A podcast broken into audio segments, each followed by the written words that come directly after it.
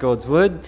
If you'd like to turn to 1 Corinthians chapter 15 in the Red Pew Bible, you'll find it on page 815. 815 in the Red Pew Bible. And that's 1 Corinthians chapter 15, verse 35 is what we'll begin at. And I'll leave you in the capable hands of Fiona Tree to read that.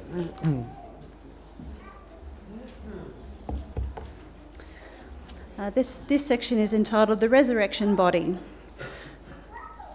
But someone may ask, How are the dead raised? With what kind of body will they come? How foolish! What you sow does not come to life unless it dies. When you sow, you do not plant the body that will be, but just a seed, perhaps of wheat or of something else. But God gives it a body as He has determined, and to each kind of seed He gives its own body. All flesh is not the same. Men have one kind of flesh, animals have another, birds another, and fish another. There are also heavenly bodies, and there are earthly bodies. But the splendour of the heavenly bodies is one kind, and the splendour of the earthly bodies is another.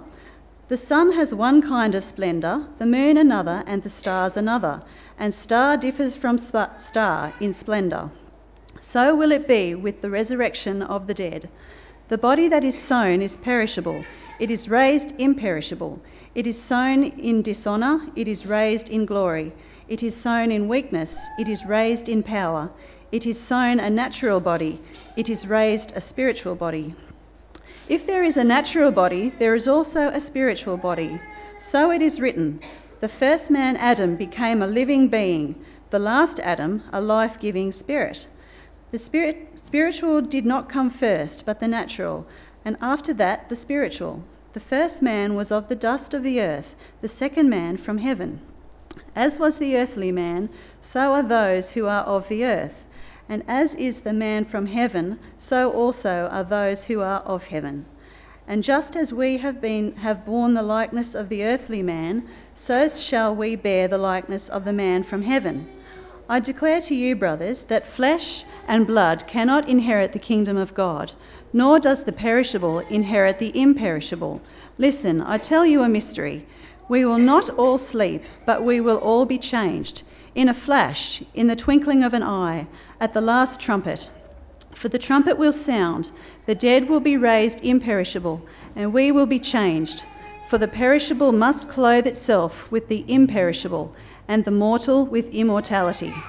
When the perishable has been clothed with the imperishable, and the mortal with immortality, then the saying that is written will come true Death has been swallowed up in victory. Where, O death, is your victory? Where, O death, is your sting? The sting of death is sin, and the power of sin is the law. But thanks be to God, He gives us the victory through our Lord Jesus Christ. Therefore, my dear brothers, stand firm, let nothing move you. Always give yourselves fully to the work of the Lord, because you know that your labour in the Lord is not in vain. Amen. Well, let's uh, pray as we come to consider God's word ourselves. Heavenly Father, we thank you for this clear message from 1 Corinthians chapter 15.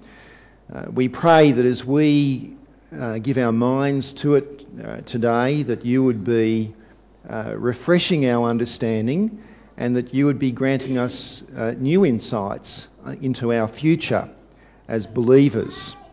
We pray also for the Sunday school as they are gathered right now, and we pray that as they are nourished on your word, that you would be uh, doing a deep work in their minds and their hearts. We pray that as a church, that uh, we would be people who love you because we have been transformed uh, by your word and your spirit. And we pray these things in Christ's precious name. Amen. David Sinclair was a 19 year old university student at the University of New South Wales. When he was uh, sitting in the, uh, one of the cafeterias there, a smoke filled cafeteria, drinking coffee and playing cards with his mates, when he turned to his mates and he said, uh, Don't you guys know that we're wasting our lives? And uh, he went on to say, The reality is, that uh, in the future that people are going to have better bodies and are going to live longer uh, than they do now. But he said that unless someone does something about that, our generation is going to miss out. And so David Sinclair made a decision that he would be that someone. And uh, now, um, 22 years later, Harvard Medical School Associate Professor David Sinclair, uh, it, has been announced, has produced a tablet. His tablet has been trialled successfully on, um, on laboratory animals, uh, and it has shown that it has increased their lifespan.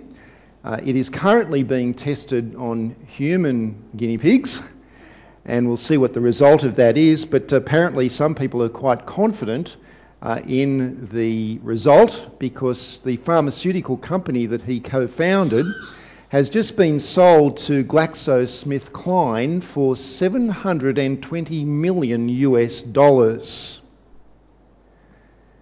There is money in longevity, friends. Uh, uh, and uh, they're, they're betting on the, the, the, the possibility that his pill will extend a person's lifespan from five years to 10 years. Although I've got to be perfectly honest with you, my local GP told me if I eat a handful of walnuts every day, that'll do the trick. He also reckons a glass of red wine doesn't hurt either. Now, of course, the way that we think about our bodies changes uh, according to what stage of life we're at. Uh, when you're young, you kind of look forward to all of the great things that you're going to do with your body.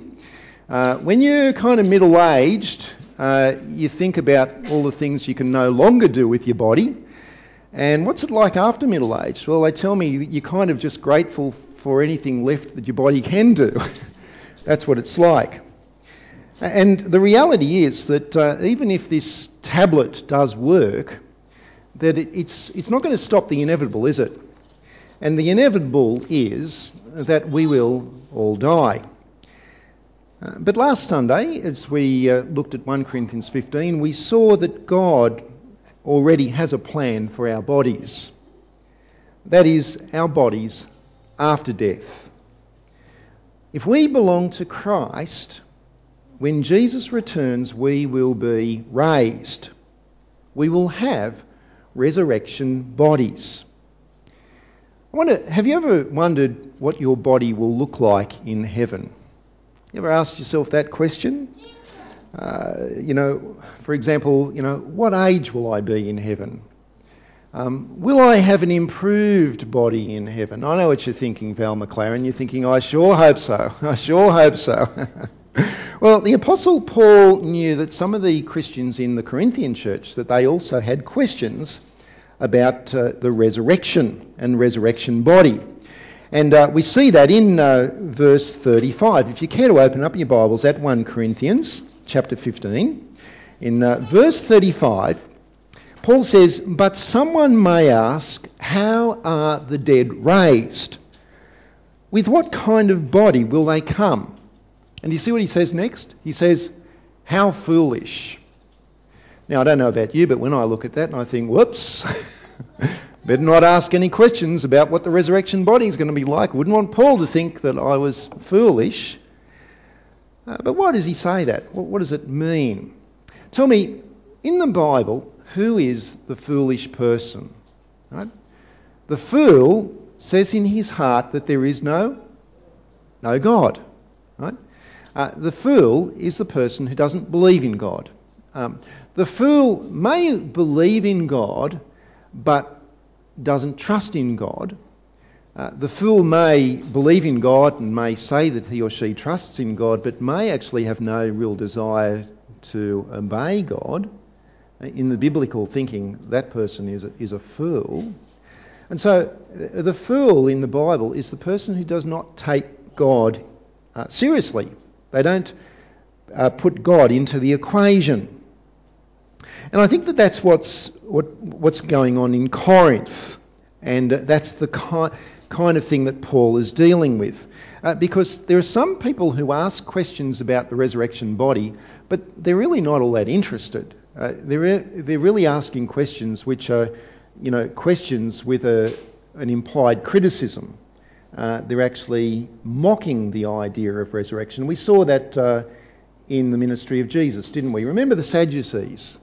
The Sadducees were a religious group who uh, their distinctive was that they did not believe in resurrection. And uh, there was that occasion where a group of Sadducees came to Jesus. They told him a story, didn't they?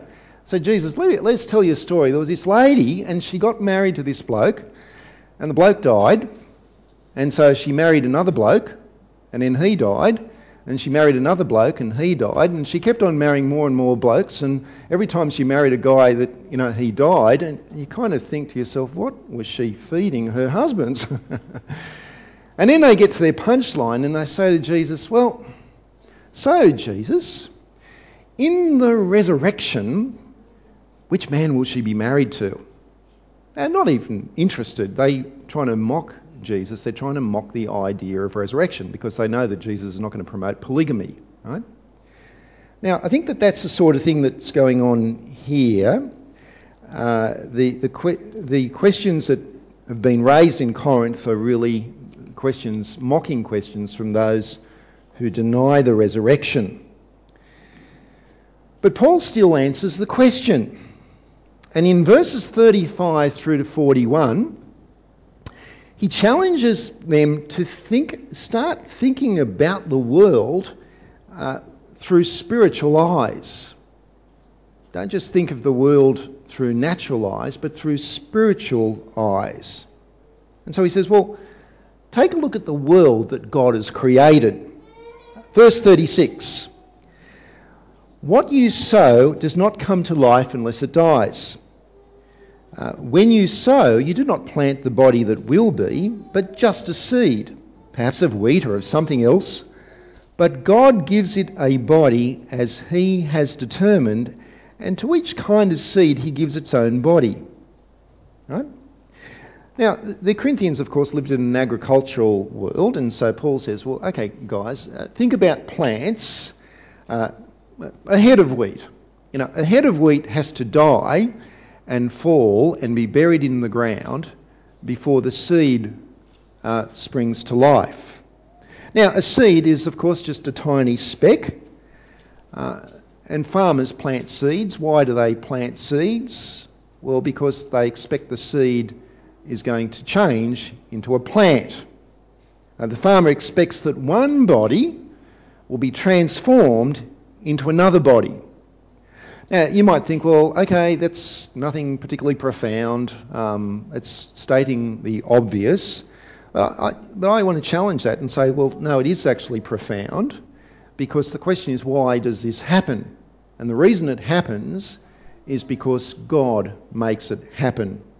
Now, uh, if we had a biologist here, Tim, does Tim teach biology? Tim, if we ask Tim, no, you don't have to come up, my friend. If we ask Tim to come up, uh, and the reason we don't want you to come up is this because if I asked you to, ex- to talk to us about the process that goes on between a, a, a seed becoming a plant, my guess is that if we let you loose on that, you could talk to us for days. Come on up. uh, and Tim would be able to uh, explain to us uh, firstly, everything that the scientists don't know about it, but how incredibly sophisticated, how incredibly complex that process actually is. Uh, you see, it, it doesn't just happen. It doesn't just happen, it happens because God causes it to happen. And Paul's point here is that this seed dies uh, in the sense, technically, I think a seed doesn't actually die, but it dies in the sense that it is buried in the ground, and from that it arises as a transformed body. Now, this is what Paul's saying. Paul's saying if God can do that for a seed, then guess what? He can do it for you. He can do it for your body. That's his point. Now, secondly, take a look at verses 39 through to 41. In verse 39, all flesh is not the same Men have one kind of flesh, animals have another, birds have another, and fish another. Any zoologists here in the congregation? No? Good. Okay. There are also heavenly bodies and there are earthly bodies, but the splendour of the heavenly body is of one kind, and the splendour of the earthly body is another. The sun has one kind of splendour, the moon another, and the stars another, and stars differ from star in splendour. So it will be with the resurrection of the dead. Now, uh, the point is that God is in the, cre- is in the business of creating bodies. And he creates all sorts of bodies in the animal kingdom, uh, in, uh, in, the, in the cosmos, the, the, planets, the stars, the moons, and so on. And it, it seems that the point that Paul's making here is that God creates bodies which are appropriate for their context, which are appropriate for their function, which fit in with his plan and purpose for the universe and the world. And the implication is that in the resurrection that God will give us a body which is appropriate for eternal life. That's his business, creating and recreating. Now, what then will that body look like? Uh, I guess that's a question that we've got on our minds. The, the Bible is not going to answer all of our questions on that, and when the Bible doesn't answer our questions on a subject, that's because we don't actually need to know. But we can uh, determine some things uh, because God has already raised someone from the dead, hasn't he? Jesus. When you look at the resurrection accounts of Jesus in the back ends of the Gospels and in the front end of Acts, it's interesting just to think about what his resurrection body was like. Uh, one thing we know is that it was very real, very physical, uh, that he was not a ghost. Um, in fact, in Luke 24, verses 37 to 39, when Jesus appeared uh, to his disciples, they were shocked. And you can understand why they would be. Dead men don't rise. Uh, the disciples were shocked and they wondered, Are we seeing a ghost? Now, Jesus knew that, and then he responded to them and he said, Look at my hands and my feet. Touch me and see. A, a ghost does not have flesh and bones as you see that I have. Jesus was flesh and bones, a real human being in his resurrection body. Now, um, his resurrection body did have the wounds in his hands and his, uh, and, and his feet. And that, I take it, is to demonstrate that he is the Lamb, uh, the Lion of Judah, but who is the Lamb who was slain. It speaks of the sacrifice that he has made. But crucifixion did unspeakable damage to the body of Jesus. It wasn't just the holes that they drove the six inch nails through. Uh, the act of crucifixion, how it actually kills a person, does enormous damage to the person's heart and to the person's lungs. And Jesus' body would have begun to decay over that period of time that he was in the tomb. And yet, what we see in the resurrection accounts that his resurrected body was perfect. Jesus walked long distances, the road to Emmaus. Uh, Jesus spoke with people. Jesus' bodily functions. He ate fish and, and bread. On one occasion on the beach, he cooked breakfast and he invited the disciples to come and join him for this is real, earthy, real flesh and blood resurrection. But then there's that other occasion in John 20, verse 19, when the disciples were in a room where they had the door locked for fear of the Jews, and John makes that point but Jesus appeared amongst them. Now, what do you make of that? Interesting, isn't it? Um, does it mean that the risen Jesus was not restricted by locked doors? Uh, doesn't mean that the risen Jesus in his resurrection body was able to pass through walls? Now, this is important for us. because in verses 44 to 49, uh, there is this contrast between the first man, Adam, and Jesus, who is referred to as the second Adam. Adam, of course, simply means man. The first Adam uh, is, the, is the man who came from dust. And, he is described as having a natural body. Now, I need to explain something here that the word natural, as it's used uh, in these verses, uh, does not imply that there is anything wrong with the body that God gave Adam or the body that God gave us. Uh, the natural body is the body that has been um, impacted by sin. Uh, the body uh, which gets sick and fails uh, and dies. Uh, the body which we all inherit from Adam. Jesus, on the other hand, is described as being the man from heaven. Uh, let me read verses 45, 45 to 49. In verse 45, so it is written, the first man, Adam, became a living being, the last Adam, a life giving spirit. The spiritual did not come first, but the natural, and after that, the spiritual. The first man was of the dust of the earth, the second man from heaven.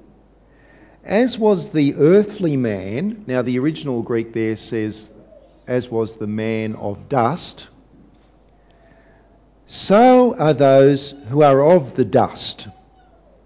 And as is the man from heaven, so also are those who are of heaven. And just as we have been borne the likeness of the man of dust, so shall we bear the likeness of a man of the man from heaven. So, so, shall, shall, so as we bear the likeness of the earthly man, the man of dust, so we shall bear the likeness of the man from heaven. Now, of course, in a uh, very real sense, that's happening even now as we grow in godliness. We're coming more and more like Jesus in our character and our, in who we are as persons. Uh, but I think that this is specifically talking about our resurrection bodies. And it's saying that if you have trusted Jesus' offer and accepted his offer of forgiveness, then although this body that you now have will return to dust, that God will give you a resurrection body, a body which will never fail, a body which never gets sick, a body which will never die. Uh, it will not be like the body of Adam, it will be like the body of the resurrected Jesus, a better body than the one you have now. And friends, in verse 42, Paul spells out our future. And what he does is this he contrasts what our bodies are now with what they will be in the future. And he spits out these contrasts in rapid fire. Uh, have a look at it. He says, The body that is sown perishable, it is raised imperishable. It is sown in dishonour, it is raised in glory. It is sown in weakness, it is raised in power. It is sown a natural body, it is raised a spiritual body. Uh, it's because of the sin of Adam that our present bodies eventually fail us. Uh, that does not mean that our bodies are in themselves sinful. Um, they are our God given bodies, but they have been impacted by sin. They are under the curse of sin.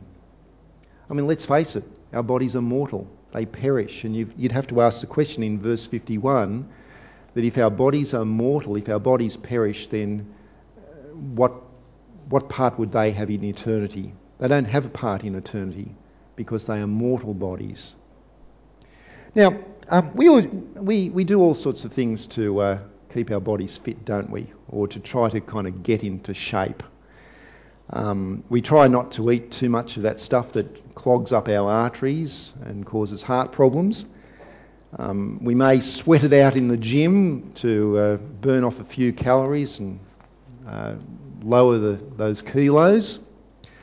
Uh, there's other ways you can get fit around our church. Um, you could join our Monday night uh, men's indoor soccer team um, called the the Raider, uh, the Rangers, the Rangers, um, sort of uh, Scottish thing there for those of you who are into into uh, soccer.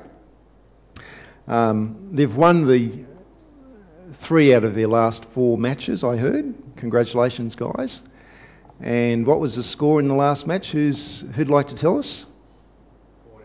Four 0 Thanks, Ahmed. Four 0 how about that? Congrats.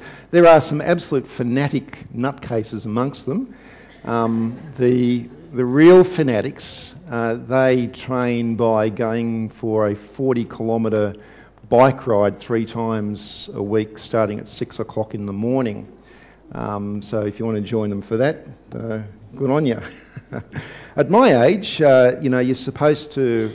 Uh, the uh, fitness people say that you're supposed to lift weights because you know, once you hit middle age, your uh, muscles start to deteriorate, and so you've got to pump weights all the time just to maintain that muscle bulk, if you have any. Um, 1 Timothy chapter 4, verse 8 is interesting because Paul says there, For physical training is of some value. How about that? Some value.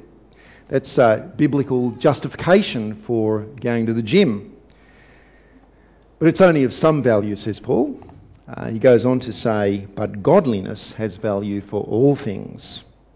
So if you're not hitting the gym, just say, well, you're just more concerned about godliness, um, according to 1 Timothy 4.8.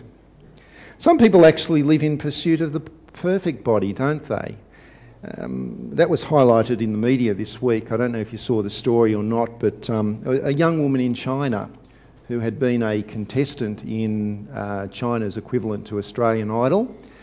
And uh, she was very, very well known, very popular, not just because of her singing ability, because, uh, but because they say that she was really attractive, a very good looking young woman. Uh, reason she was in the news is that she died uh, during the week. Uh, she died on the operating table and, uh, you know, the question, of course, is well, what was wrong with her that, you know, she needed surgery? Uh, what was the surgery for? Can anyone guess what the surgery was for? What type of surgery? Plastic surgery. Plastic surgery. One of her fans uh, on the newspaper was quoted as grieving and saying, Why did she want plastic surgery when she was already so beautiful? Why? one of the guys in church, Cameron, was saying to me last week that in the gym that he goes to, you know who the people who the people, you know who the people are who are least satisfied with with their looks. It's the fittest people, the fittest people. Now, some of us here in this church have bodies which don't function uh, very well at all. Um, have less functional ability than average, than normal. And uh, there are folk amongst us here who uh, live with that and know that there is nothing that can be done about it. Um, the doctors can only help us manage the problem, or at least try to help us to minimise the pain. And yet, it's been my observation over the years that far from being angry with God or in despair, that it is often these brothers and sisters who have the clearest understanding of resurrection and have the greatest, um, most joyful, inspiring hope in the future. Have you noticed that? Absolutely. Well, Paul, in verses 51 to 57, reveals something of that future to us. Have a look at that. In verse 51, Paul says, Listen, I tell you a mystery. We will not all sleep, but we will all be changed in a flash, in the twinkling of an eye, at the last trumpet. For the trumpet will sound, the dead will be raised imperishable, and we will be changed. For the perishable must clothe itself with the imperishable, and the mortal with immortality. When the perishable has been clothed with the imperishable, and the mortal with immortality, then the saying that is written will come true Death has been swallowed up in victory. Where, O death, is your victory? Where, O death, is your sting? The sting of death is sin, and the power of sin is the law. But thanks be to God, He gives us the victory through our Lord Jesus Christ. You know, the loud, piercing sound of a trumpet has long been used by armies um, to announce that they're marching forward or to announce that the victory has been won. Uh, in the Old Testament prophets, like in Isaiah 27 and Zechariah chapter 9, uh, the prophets spoke about uh, the last trumpet. And they said that this last trumpet blast would be blown in order to announce the final judgment of God, that final moment in history when God brings all things uh, to an end in terms of sin and the announcement of the consummation of his kingdom. When Jesus returns at the last trumpet, God's power, friends, is so great that we will be resurrected. That if we are dead in Christ or asleep in Christ at that moment, then we will be resurrected from the dead and given new bodies. If we are alive at that time, we will be given new bodies too. And the, uh, you know, it's interesting how Paul talks about the, the instantaneousness of that. He says, in a flash, in the twinkling of an eye. Uh, the, the, word there, in a flash, uh, there's a Greek word that is translated as in, in a flash, and it's the word atomo. It means atom, it means the smallest possible thing. And in Paul's thinking, the smallest possible period of time. It'll happen just like that. Now, how do you feel about your body, by the way? That's an embarrassing question, isn't it? Uh, we've got teenagers in our house. How old? Is not here, is she? Okay, what's the issue in our zits?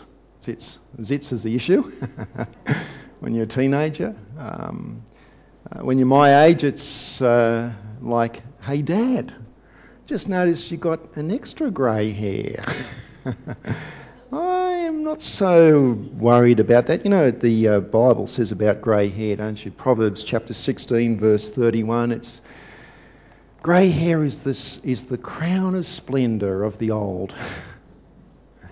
Uh, if you've lived long enough to get grey hair, that's because you've lived long enough. Um, does I have yet to find the Bible verse that gives any uh, glory to bald heads. Um, if you can find it, let me know. But what about the real problems? What about sickness? Um, what about eyes and ears that don't work properly? What about chronic fatigue syndrome? What about heart disease? What about crippling arthritis? What about cancer? Friends, the frailty and the mortality of our bodies stands as a constant symbol that we live in a fallen world under sin's curse. But Jesus has paid the debt for our sins. Jesus has dealt with the curse. And so, as Paul reflects on our resurrection bodies here in these verses, as Paul reflects on what our bodies will be, our new bodies, our perfect bodies, our resurrection bodies, Paul cannot restrain himself. Uh, you see, the people in Corinth they were mocking the idea of resurrection. Well, Paul here mocks not resurrection, Paul here mocks death. Where, O death, is your victory? Where, O death, is your sting? You ever been stung by a blue bottle? You know what it's like, don't you? That stinger wraps itself around your arm or your leg and your, your waist, and and the, the pain is unbearable. Well, if the blue bottle had no sting, it would have no power to inflict pain. What is the sting of death? Friends, the sting of death is unforgiven sins.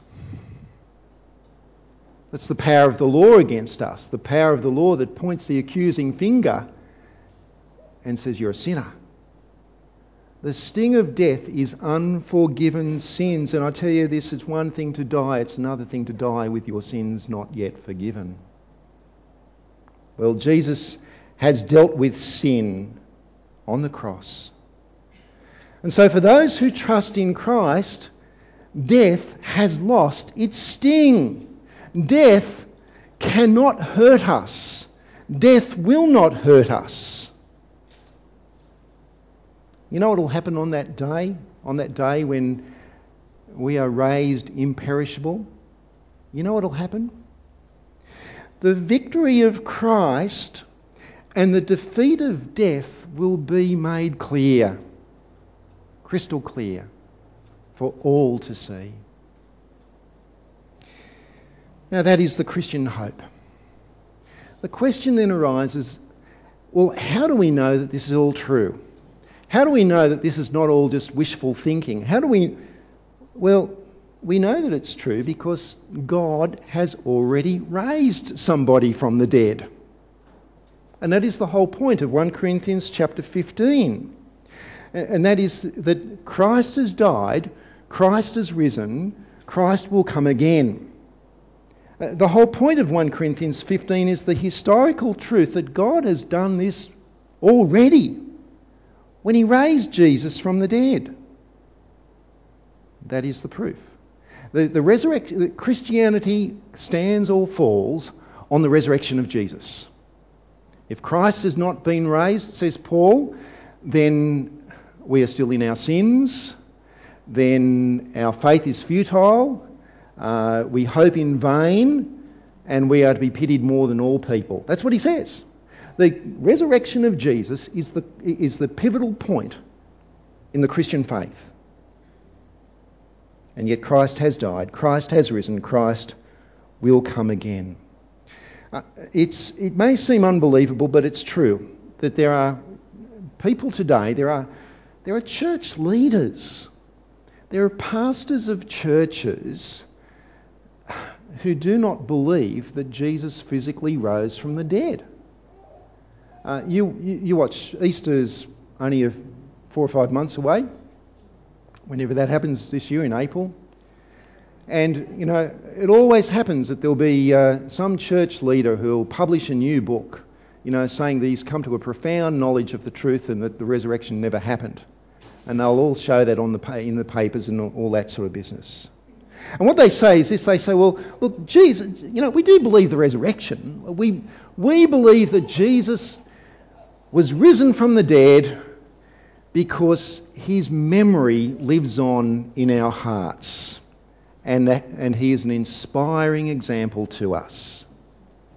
Now, what power has that kind of resurrection got? Zippo. That is a lie. That is deceit. That is of the evil one. That is the deceit of those who would rob us of our uh, resurrection hope and who would rob us of our capacity to deal with pain and suffering and the decay of our bodies in the here and now. I spoke with a dear Christian lady uh, just a few days ago, a member of our church, and uh, she had just got the, uh, the news from the doctor, which was not the news she wanted to hear, uh, that her cancer is terminal. It's one of the, uh, I think, the privileges in Christian ministry uh, is to talk to people at that point in time. She said to me, she said, Scott, you know what? I'm not, I'm not exactly praying that I'll die. She said, but I'm not afraid either. She said, I, I got no fear of death. She said, I, I know I know where I'm going. I know. I know what my future holds. And she said to me that the palliative care nurse has been visiting her, has been saying, Hey, you're pretty different to some of the other patients that I get to work with. She knows the future for herself and for all of those who trust in Jesus. And it is a future which does not involve cancer or hearing aids or these things, spectacles, and throw these away, or wheelchairs. Uh, those of you in the congregation who are doctors, dentists, physiotherapists, optometrists, nurses, your skills are not required in heaven. We want you there, but you'll be leaving those skills behind. No market for them and so it's because of this that Paul concludes in verse 58 and he says, Therefore, my dear brothers, stand firm. Uh, don't let any, eh, do not let anything move you. Do not let any person move you, shift you from your what I've taught you in the resurrection of Jesus. Let nobody rob you of your sure and certain hope and your capacity to deal with suffering in this life. Because Christ has died, Christ has risen, Christ will come again, and so therefore, far from being pitied more than all men, far from having a faith that is futile, far from living our lives in vain, we actually have the truth and the message which all people need to hear. And so, therefore, we give ourselves fully over to God's work, sticking it out as Christians right through to the end, irrespective of what the, this life throws at us, and handing out to others the words of life, of eternal life. Let's pray. Father, we thank you for uh, uh, the historical truth that uh, you raised Jesus from the dead. We thank you, Father God, that uh, though we live in these mortal bodies, that one day that you would grant us immortal bodies that are imperishable, and that uh, we, Lord God, will be with you and your Son Jesus, uh, seated around your heavenly throne at your banquet table, enjoying our heavenly future. And Father God, we do pray for our world, for there is much sickness, much death, much despair in our world. And there are people who do not know you, who are living and dying without you. And we pray that we would have such a passion for, for and love for them and a desire to see them with us in heaven that we would hold out to them the truth that brings life. And we pray these things in Jesus' name. Amen.